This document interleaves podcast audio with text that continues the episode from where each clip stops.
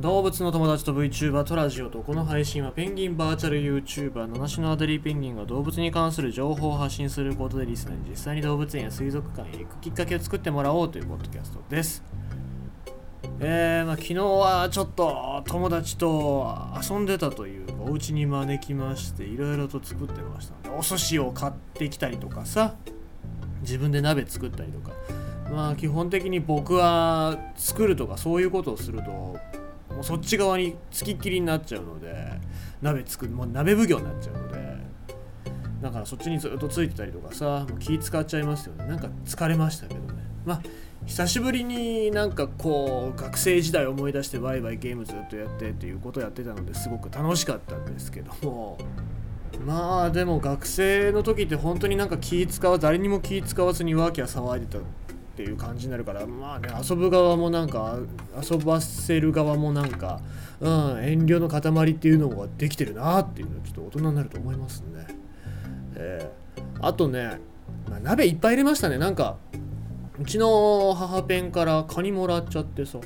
カニ入れちゃったりとかして。でスーパーでホタテ入れちゃったりとかなんかいろいろと具材を入れちゃったりしてさ、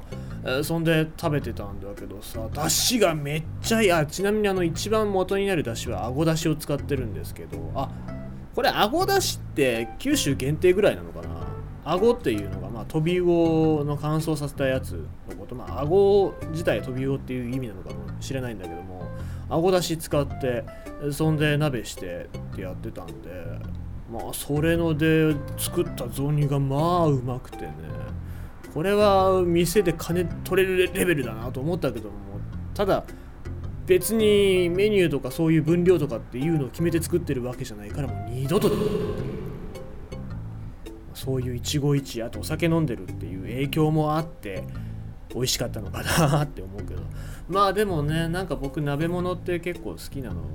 もしかするとみんなと食卓を囲んでるからっていうところもあるのかもしれませんね。案外、えー、寂しがり屋のペンギンでございます。さて、えー、今日のニュースなんでございますけどももうこれ去年のニュースですね。ちょっと去年を振り返ってということで去年のニュース読んでいきたいと思うんですけども、えー、2020年の5月のニュースです。人に会えなくなった水族館の魚たちに次々とうつ症状が出始める。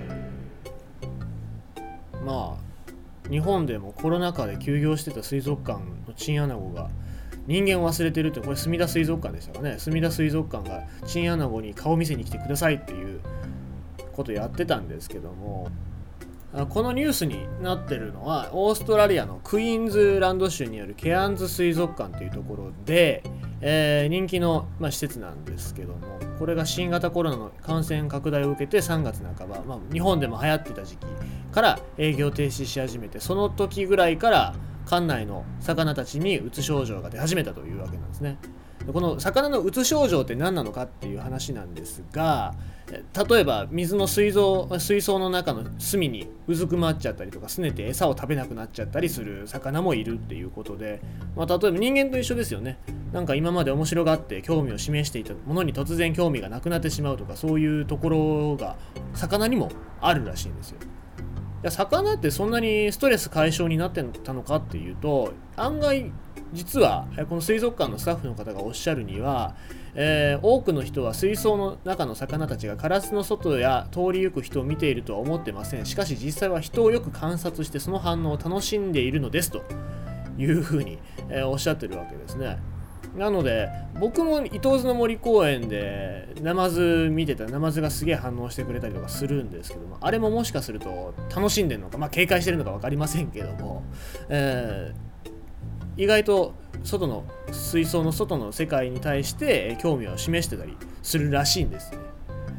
で、えー、コロナ禍になるとそういう人たちっていうのが来なくなっちゃってうつ状態になるという、まあ、水族館生まれだったりとか水族館育ちの生き物にとってはそういうこともあるんだなっていうのは、えー、まあ、これ去年のニュースなんですけどもちょっと考えさせられたことでございますね、ままだ読んでなかったよねもし読んでたらごめんなさいなんですけどもそのためにこのケアンズ水族館は魚たちのうつ症状を緩和するために一緒に泳いでくれるダイバーを雇いましたと。